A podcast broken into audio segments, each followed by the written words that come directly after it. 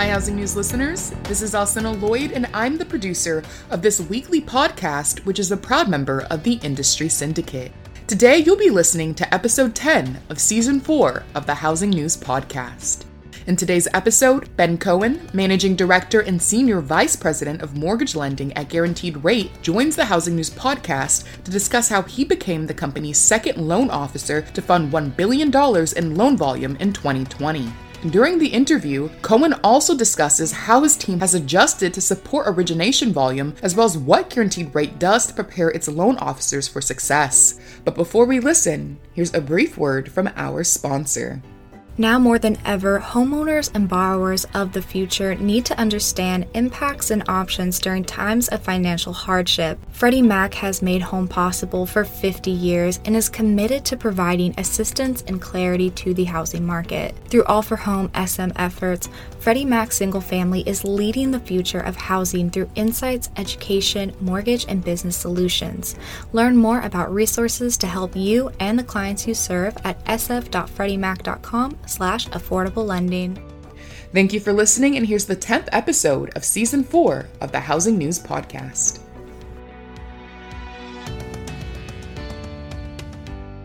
Welcome to the latest episode of the Housing News Podcast. This is Sarah Wheeler, editor in chief at HousingWire, and today we have such a treat. We're here with Guaranteed Rates Ben Cohen, who is the managing director and senior vice president of mortgage lending out of Chicago. And Ben is now just the third person we've talked to this year that originated $1 billion in a year. And we're super excited to dive in and, and meet him. So, Ben, welcome. Thanks for having me. Yeah, so I know everyone's excited to know your uh, your secrets, but first, you know, one of the things we like to ask people who are guests on this show is, how did you get into the mortgage business? Because very few people had sort of a straight line, so we'd love to know how you got into this. okay, so uh, I'll try to give you the Cliff Notes version of how I got into this, and I think I covered some of this with Sarah the other day, but the long and the short is I have my degree in management information systems.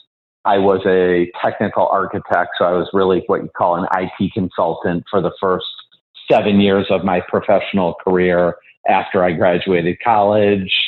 I traveled the world. I lived on airplanes. I flew 200,000 miles a year every year and uh, got to move overseas. Came back from overseas and moved back to the States started the rigmarole of continuing to get on an airplane, and I had kind of had enough. Um, I wanted to finally put some roots down, so uh, I was introduced to who is now my wife at the time. I was introduced to Terry. Terry, when we started dating, her father had known of a guy who owned a mortgage company. And at that point, I was trying to get into sales. You know, I had known at the end of the day in my IT career that what I was really good at was developing relationships, but I wasn't the smartest guy when it came to computer programming or making computers talk to one another. So I kind of went out and I said, okay, maybe I'll get my real estate license. Maybe I'll get into pharmaceutical sales. I want some sort of a sales job. I knew that after spending seven years in kind of the professional workforce because at my then IT job, you know, everybody always wanted me to stay on the project. And I would always sit here and scratch my head and say, why do you want me? I, I am not the smartest guy in the world. I don't know all the technology and the behind the scenes, but it was the relationship and making that customer feel warm and fuzzy and giving them what they paid for. So that's how I knew I wanted to get into sales. And when I tried to get a sales job, I mean, I couldn't get a pharmaceutical company to give me the light of day to try and get into you know, pharmaceutical sales or medical sales. I mean, they would pick somebody right out of college versus somebody like me who had seven years of working in the professional workforce. Um, and I couldn't sit here for the life of me figure out why. Um, so that didn't work out. I took my real estate test to become a real estate agent then I thought, okay, I'm not the most sensitive or emotional guy in the world, so I don't know if I have it within me to kind of deal with the emotions of buying and selling homes. Um, and then at that point, my wife introduced me, or my wife's father introduced me to somebody who owned a mortgage company. I met with him. Uh, I think I was 27 at the time, so wasn't married, didn't have kids yet met with him, said, look, you know, I can teach you how to sell a mortgage. I can teach you how to, I can teach you how to spell mortgage. And at the end of the day, the great thing about this job is you can control your own destiny. If you want to get up and go to work every day, you can. If you don't want to, you don't have to. So at the end of the day, I'm never going to put a cap on how many clients you can have or how much income you can or can't make. It's totally up to you. So, you know, rewind, I basically was at a point where I said, okay, I talked to him again, who's now my wife of 14 years, I think. She'd probably kill me if I didn't know the exact number on that. And I said, listen, I think I'm going to go for it. You know, it was a job making, you know, in the mortgage business for the most part, you're a commission only employee. So, you know, I said, I'll take the plunge and I'll just kind of go off of what I think I'm good at, which is building relationships. And, you know, here we are 16, 17 years later. That's so great and and really um, encouraging to think that this isn't even what you started in, and yet obviously you've accomplished something pretty amazing with the one billion in originations in one year. So it seems like a, uh, the right path. I hope so. You never know on the day, but I'd like to think so.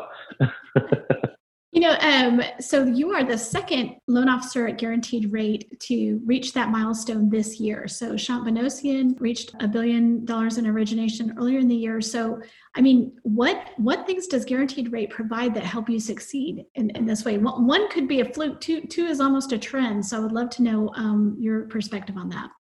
I mean, the platform, I kind of told Sarah this the other day. I mean, at the end of the day, Sarah, you know, it's just kind of one of those things where technology, um, people, leadership, you know, everything anybody would want from a sales organization products, price, ability to execute, ability to control my own destiny, ability to be a CEO within a business.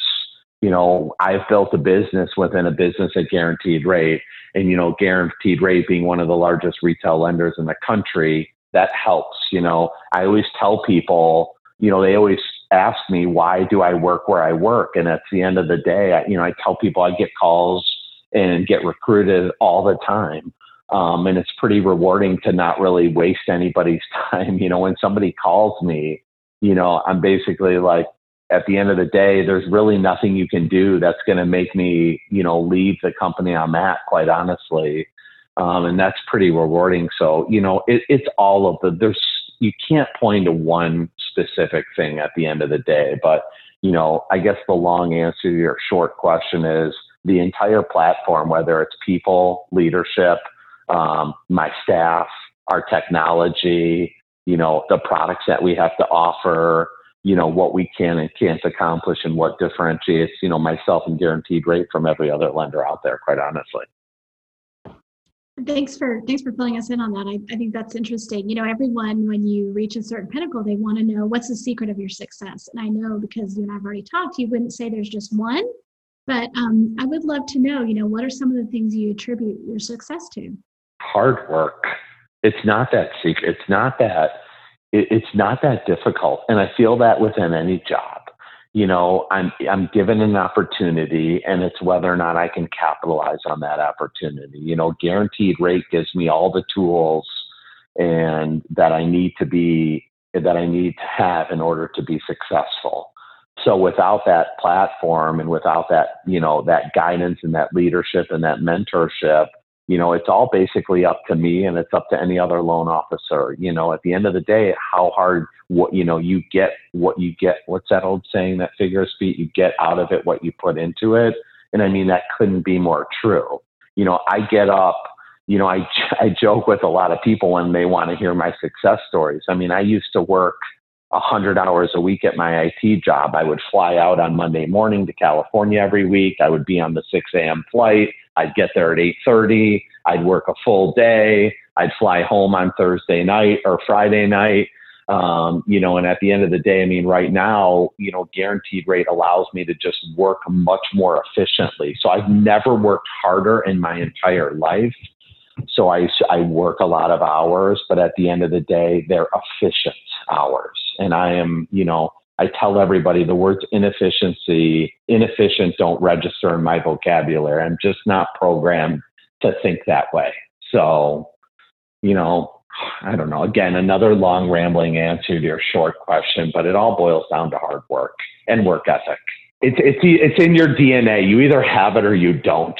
You know, I, I truly believe that. Whether you're a mortgage originator, you're an athlete, or you're a CEO, or you know you're a salesperson, you, you, it's hard to teach that skill set of getting up and wanting to go to work every day, especially if somebody's not forcing you to do that. Which in our business, nobody's forcing you and getting you and telling you you have to get up at eight o'clock and be in the office till this time and that time. So, you know, I work a lot more hours than I ever did as a consultant, but they're much more efficient hours. That's interesting. Are you a person who's like who charts out this is how much in production I want to do this year? And did you have this a specific goal for a billion dollars? Yeah, you have to set goals. Especially, uh, you know, I believe you have to set goals with anything in life whether you're, you know, you're my kids who play sports and they want to make the A team next year and they're on the B team. You know, I, I always at the end of the year or at the beginning of the year, but if I'm doing things right at the end of the year, I always just set out, you know, a path and goals for myself, what I want to accomplish personally, what I want to accomplish professionally, what I want my staff to be able to accomplish, what I want guaranteed rate to be able to accomplish, what I think I can provide, value that I can add, you know, whether that's the company, you know, my family, my staff, organizations that I'm a part of, my groups of friends, all of that stuff. You have to write your goals down because without goals, you have nothing to strive for, in my opinion. Yeah, no, I think that makes total sense. So, walk us through a little bit like you don't get to a billion in, in one year. So, last year you ranked number two in production as a loan officer in different lists, and that was like 639 million. I think that's correct. Mm-hmm. Um, but, mm-hmm. like, you know, no one starts out at 639 million or a billion. So, so how did you get from the, you know, what, what was your first couple years? What was a turning point year for you when you were like, oh, this is where I need to, I need to turn on the gas? I mean, I think I just wake up and think that way every single day. Uh, you know, I have I have daily goals, I have weekly goals, I have monthly goals, and I have annual goals. Um, and I try to just back into those numbers and try to go out and figure out what do I need to accomplish this day, this week, this month, or this year. Because how do you accomplish your goals if you don't have a plan? You know, mm-hmm. and you have to break it down more granularly you know, whether it's daily, weekly, monthly, or annually. Um, so that's kind of what I do. You know, I look at how many loans I originate every year. At the end of the year, I look at how many loans I originate versus how many loans I actually close. And that's how I kind of back into my numbers. You know, it says, look, I, I know I can physically talk to this many people in a in a 12 or a 14 hour day. And then based on my conversion rate, I think I can, you know, maybe my conversion rate is 50%. Maybe it was 40%. Maybe next year I want it to be 60%. So I am just always somebody that has their pedal to the metal, um, you know, and strives for goals. You know, did I think a billion was attainable? Yes. Uh, did I think it was going to be extremely difficult? A hundred percent. It was a lofty goal. Um, but I set lofty goals because, again, if you don't set those goals, how do you accomplish them?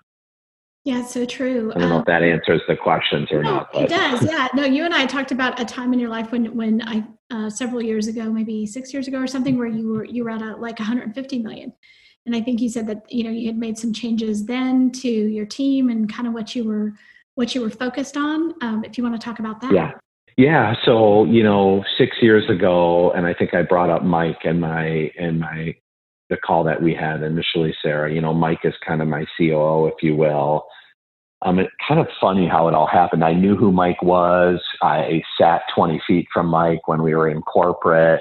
Um, and Mike had several different hats that he wore uh, within guaranteed rate, whether he was a trainer, a processor, or a, a loan originator, you know you don't get to our level without having done every job in the assembly line, you know, so, you know, that is a, that is a critical component in this business of being successful is you have to learn the hard way sometimes, right? And in our business, the hard way is a relationship referral, a referral source that you have tarnished because you screwed something up or it's a financial mistake that costs a lot of money, but at the end of the day, it's not the customer's fault, it's our fault. So um, when I was doing 150 million, I was miserable.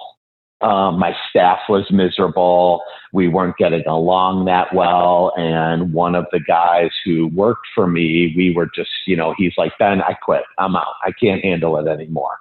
So I said, let's take a walk. And we walked around the block at corporate. And lo and behold, Mike was, you know, also on a walk independently. And I had known Mike, but again, didn't know Mike that well. And I said, Mike, let me ask you a question. Here's where our situation is. You know, this person's overloaded. This person's overloaded. This person's miserable. This person wants to quit. You know, what do I do? And Mike, being the leader that Mike is, you know, four days later, I had a whole plan put in place by Mike saying, this is what I'm going to do. This is how we're going to realign. This is who we're going to go out and try and hire. And this is how we're going to take you from, you know, one level to the next level. And here we are six years later. So I owe a ton of credit to Mike in that regard because without Mike, I wouldn't even be close to where I am today. Yeah, and I just want to say that's Mike Dye, your production manager, correct? Yes, that's Mike Dye. Yes. You know, Mike allows me to be, as he says, his words, not mine, the shiny disco ball. So, you know, he allows me to focus my activities on income producing activities, meaning creating relationships, closing mortgages, selling the mortgages. And Mike works with me to alleviate all the stress I have at all the 8 billion problems we have on every file these days, especially with COVID and all the rules and regulations and the changes. You know, we get hit with changes every other day on different, you know, guidelines that change or nuances that pop up. And you have to be real sharp and on your toes and understand what it is you have to offer so you can be successful. You know, I like to think a lot of my success stems from just experience, knowledge, expertise, you know, I like to teach. You know, when I ask somebody and I'm selling them a mortgage, do you have a, do you feel like you understand everything or how does it feel? Uh, it's fine. Well, fine is a word that doesn't register in my vocabulary. Fine, I feel like the same way I feel about the word hate. It's just a real strong word. So at the end of the day, I kind of pride myself on making sure that you know customers are you know i treat a customer the way i want to be treated when I'm buying something, whether it's a house or a car or uh, anything that you go out and buy, any sort of consumer good or consumer product that you do. And that's why I think we've been real effective because at the end of the day, I think a lot of people have a hard time putting their themselves in the customer shoes and they just focus on, you know, what they know. We take our job for granted. Not everybody understands what principal and interest is, or what taxes are, what assessments are, what mortgage insurance are, or what's a hard closing cost or a soft closing cost. So, you know, education is just key in our business and making people feel warm and fuzzy that they're not going to have any surprises in the 23rd hour goes a long way. Well, you know, you've talked about relationships and the, you know, the primacy of that for you and, and for your team. Can you tell us a little bit about um, your team and how you've grown your team in such a way that it can support this kind of volume? Yeah, I mean, you have to just lay out it. It's, it's similar to setting goals, right? So at the end of every year, we have to go out and we have to set up an org chart and I find out and I sit down with Mike and we fine tune that org chart and we say, okay, here's where we excel. Here's where we need improvement. Here's where we're very weak.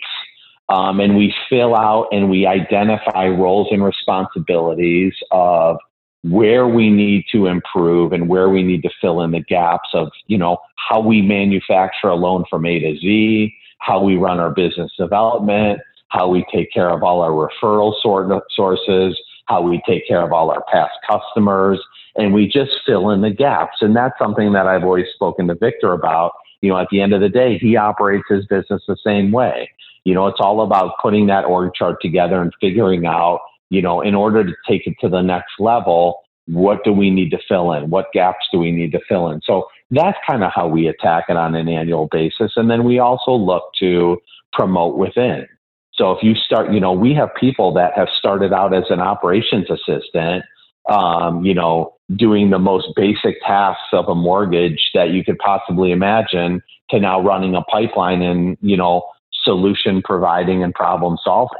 So that's also important to us is just growth within our staff and making sure that they always have somewhere else that they can move to and they're not going to be stuck in this same job for the next 25 years because we also care about growth, which is why, you know, with my staff specifically, our turnover is very, very, very low, and we pride ourselves on that.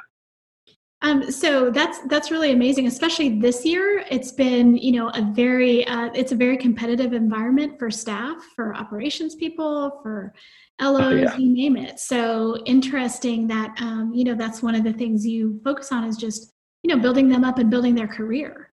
You have to. I mean, how do you get people that want to work hard for you and spend the time and the dedication and the hours that the job requires if they don't have a path forward? You know, yeah. I feel the same way. I don't want to originate mortgages for the rest of my life. Uh, you know, it's amazing and I love what I do, but there's also a calling out there for me ultimately one day to turn it over and give the keys to the castle to somebody else, whether I just focus on relationships or I take a more executive level approach and I take my skills and my ability of what I've crafted over the last, you know, couple 15, 20 years and you know, teach people the tools because it, it's an art, you know, the ability to sell, whether you're selling a pen, a pharmaceutical, uh, a medical device, a mortgage, you know, it is an art. And being able to, re- you know, relate to a customer is, is, is 90% of the battle. Well, you know, we, we keep hearing that it's going to be a purchase year at some point, that it's going to be a, a mm-hmm. purchase market again. Um, although, you know, obviously it's, it's uh, we, we were talking about that this time last year and we had no idea what was coming or the low rates that would throw us into the refi boom. But um, you know relationships are so key to both refi and purchase but especially purchase. So so tell me a little bit about that. How do you make sure that your staff and you and, and everyone who's working there is really focused on the relationship? Yeah so we talked about this the other day i think. Uh, you know this is a unique opportunity because you've got a lot of loan off you know you've got loan officers. We're all having a banner year okay? I don't care whether you do five million a year or you do a billion dollars a year. It's all relative. It's all scalable. So at the end of the day, you know, we talked about this, if I'm not mistaken, Sarah, on our kind of phone interview the other day. It's like I look at these as opportunities to capitalize on other people's failures. Okay. Others people's failures are they get so inundated with refinances that's that's all they care about. That's all they want to do. You know, it, it's you can shake a tree and get three refinances out of it when you've got every homeowner in America essentially eligible to refinance their mortgage. But what they do fail is they fail on capitalizing on the people that got them here. Okay. So, you know, those are the referral sources. We are in a business, at least where I'm at within Guaranteed Rate, is I'm all referral driven. So at the end of the day, I am never going to forget the people that got me here. So staying in front of those people, still continuing to call on those people, not take those people for granted and just hope that they're going to continue to send me business because I get on calls every single day when I'm building new relationships of people that are disappointed in their guy or their girl, quote unquote, right? Their mortgage professional they don't hear from, they don't get anything out of it, they don't have the vision to support what they can do to help, you know, embrace all the cool technology that we have to offer, referral sources. So it's always a fun time for me. You know, that's why I never freak out in a raising rate environment because in a raising rate environment, I hope that a lot of people get out of the business that shouldn't be in the business and there's just more opportunities. So, you know, I try to live my life and live my career more um, optimistically than pessimistically, if you will, because that's just kind of how I'm programmed. It's like when I talk to people about COVID all day, every day, you know, in my business, the great thing about the mortgage business is I have a client in every single profession out there, whether it's a pro athlete or a doctor or a salesperson or an executive assistant. Uh, down the line from top to bottom, I service every sort of clientele out there. and it's very interesting. And, you know, in my business, especially these days with the pandemic, you know, you've got to get people to think positively. And there's a lot, there's a lot of negativity out there in the world these days. And I just don't do that. You know, if I've got a client that's real negative, I'm going to just tell that person that I'm not the right fit for them. I can't have negativity um, you know, with me or with my staff. You know, at the end of the day, I have to remind people that we're on the same team together. And this business right now requires a lot of therapy. Uh, a lot of, I, I tell everybody, you know, 50% of my day, I feel like I'm a therapist just trying to keep people at ease and sure. you know all the pressure that life brings and you know somebody's buying a home and their time frame might be off a little bit and just kind of, you know, that soft and soothing and calming voice that I try to have on people where I just try to let, tell people, look, everything's going to be okay at the end of the day. You know, I mean, whatever the situation or the circumstance might be. So, you know, there's a lot of people that have it, you know, whether they can't close on their refinance on the day they want it. You know, these aren't life and death problems that we're dealing with here. I have to remind people of that. So that's why I kind of I mean, it's it's true, but it's it's it's somewhat cliche. I legitimately pay therapists half of my day right now with people and just trying to keep them relaxed and think positively. You know, Ben, I'm buying this house and, you know, I, I feel like it's going to underappraise. Well, why do you feel that way, Jay? You know, help me understand. Well, this person said that and that person said that. I said, listen, how about we don't worry about your appraisal until we have something to worry about? Let's see what happens when, you know, maybe your appraisal will do just fine. And now you're going to sit here and worry for the next two weeks and look back and realize you had nothing to worry about. So, yes, I don't know. Maybe I should have been a doctor in my previous uh, life, but, uh, you know, that's the story, I guess. It, it makes sense for me, especially now. But even if we weren't in the middle of a pandemic with, with all these uncertainties, I just do think this is just one of those touch points in people's lives that they're going to remember you. They're not going to remember a lot of things. They're going to remember you and how it felt during this process.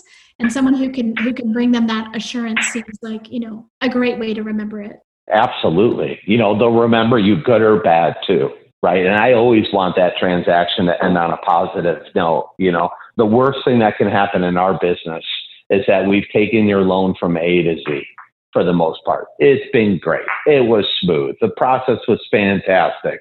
Now you get to the closing, and all of a sudden your closing takes twice as long as you thought, um, right? Or you know, something along those lines. You know, that that that's that's a really tough pill to swallow for us loan originators out there. When you've done such a great job to get that loan done from A to Z, you've met all the time frames, you've done everything on time, you've exceeded those time frames a lot of times. Um, and then all of a sudden there's one little hiccup at closing that might not even have been your fault, but at the end of the day, you know, I always take the approach where the lender on the transaction, I always take accountability for everybody even though 90% of the time it's not my accountability, right? But that's just kind of how I run from my business, you know. I also tell everybody, you know, I'm not afraid of constructive criticism or negative feedback. You know, if somebody's unhappy, I'm not going to run from that. I'm going to pick up the phone and I'm going to understand why they're unhappy because maybe they're unhappy because they just don't know any better maybe their expectations were out of line and they just don't understand what it's like under the hood these days in our world and all the different things that we have to do. So, you know, that's another kind of key component to all of this too is I feel like a lot of people run from that and you can't. You know, how can I improve? I am certainly not perfect, right? I might be really good at what I do, but there's always rooms for improvement. And how, if somebody's not going to be open and honest with me and tell me where things were great and where things weren't great. How can I improve? So that's a big piece of it as well. Well, that's awesome. My last question uh, for the podcast today is is really like let's look at next year. You you originated a billion in loans this year. What is the goal for next year? And do you just keep do you just keep amping it up? Um, no, my God, next year I hope to do 50 million next year. That's it. I'm, I'm retiring. I'm kicking my feet up. I'm calling it a day. no, no. yeah, I mean, listen, eventually you, uh, eventually you get to a point where you, you, I, I'm going to set goals, but I'm not going to set unrealistic goals either. You know, is it realistic for me to go and originate $2 billion in mortgages? Maybe. Uh, do I want that lifestyle? I, you know, I really don't. You know, there's a point where there's there's a quality of life balance. You know, I have three young kids at home. I don't want to. You know, everybody in the world tells me, Ben, don't miss out on this or don't miss out on that because before you know it, your kids aren't going to want anything to do with you at the end of the day. So, you know, my, my goal isn't always necessarily volume driven. It's, you know, spending time with my family and my friends and the other important things in life and just jobs and, you know, making money and all the accolades that come along with it. Now, don't be fooled. I definitely have a goal of doing more than I did this year. Is it double or triple? I don't know yet. I haven't really thought back on that. You know, I get that week of, you know, the, you know, Christmas to New Year's where I really sit back and reflect and try to figure out, okay, what do I want to accomplish next year? Remember, I talked earlier in this podcast of professional goals and personal goals. And you know, I don't believe you just define success by how many loans you originate, whether it's a hundred million or a billion. There's other things in life than just, you know, that. So it's twofold. That, that, that we could spend a lot of time on that one, but you know, the, I guess again, the long the the long answer to your short question is my goal will be more than what it was this year. Um, I don't know what that number is yet, but I'm also getting older and my kids are getting older and, you know, family is very important to me as well. So that is equally as important of how many loans I originate is how much time do I get to spend with my family. I want to make sure I can go to my kids' baseball games all summer long and, you know, spend some time with them because this year has been really tough you know, really tough. A lot of long hours. It's, you know, it's a 24 7 job when you're doing the numbers that we're doing. Well, thank you so much. I really appreciate you, um, you know, giving us insight into the way you think and the way you guys operate, how you built your team. We just really appreciate it, and it's been a joy talking to you. Thank you. Thanks, Sarah. Thanks for having me. Anytime, I love it. So, anytime you guys ever have any questions, or you know, I'll always make myself available, and I appreciate you guys inviting me onto it. Well, we will invite you back this time next year. How's that? We'll talk about that. Sounds like a great idea. Perfect. You got a deal. All right. Thanks, Ben, so much. Thank you for listening to the Housing News Podcast. Please don't forget to give us feedback and rate us on iTunes. Also, make sure to check out HousingWire's latest podcast, The Daily Download, which is a daily wrap of HousingWire's hottest stories now available on iTunes, Spotify, Google Podcast, and more. We'll see you next week.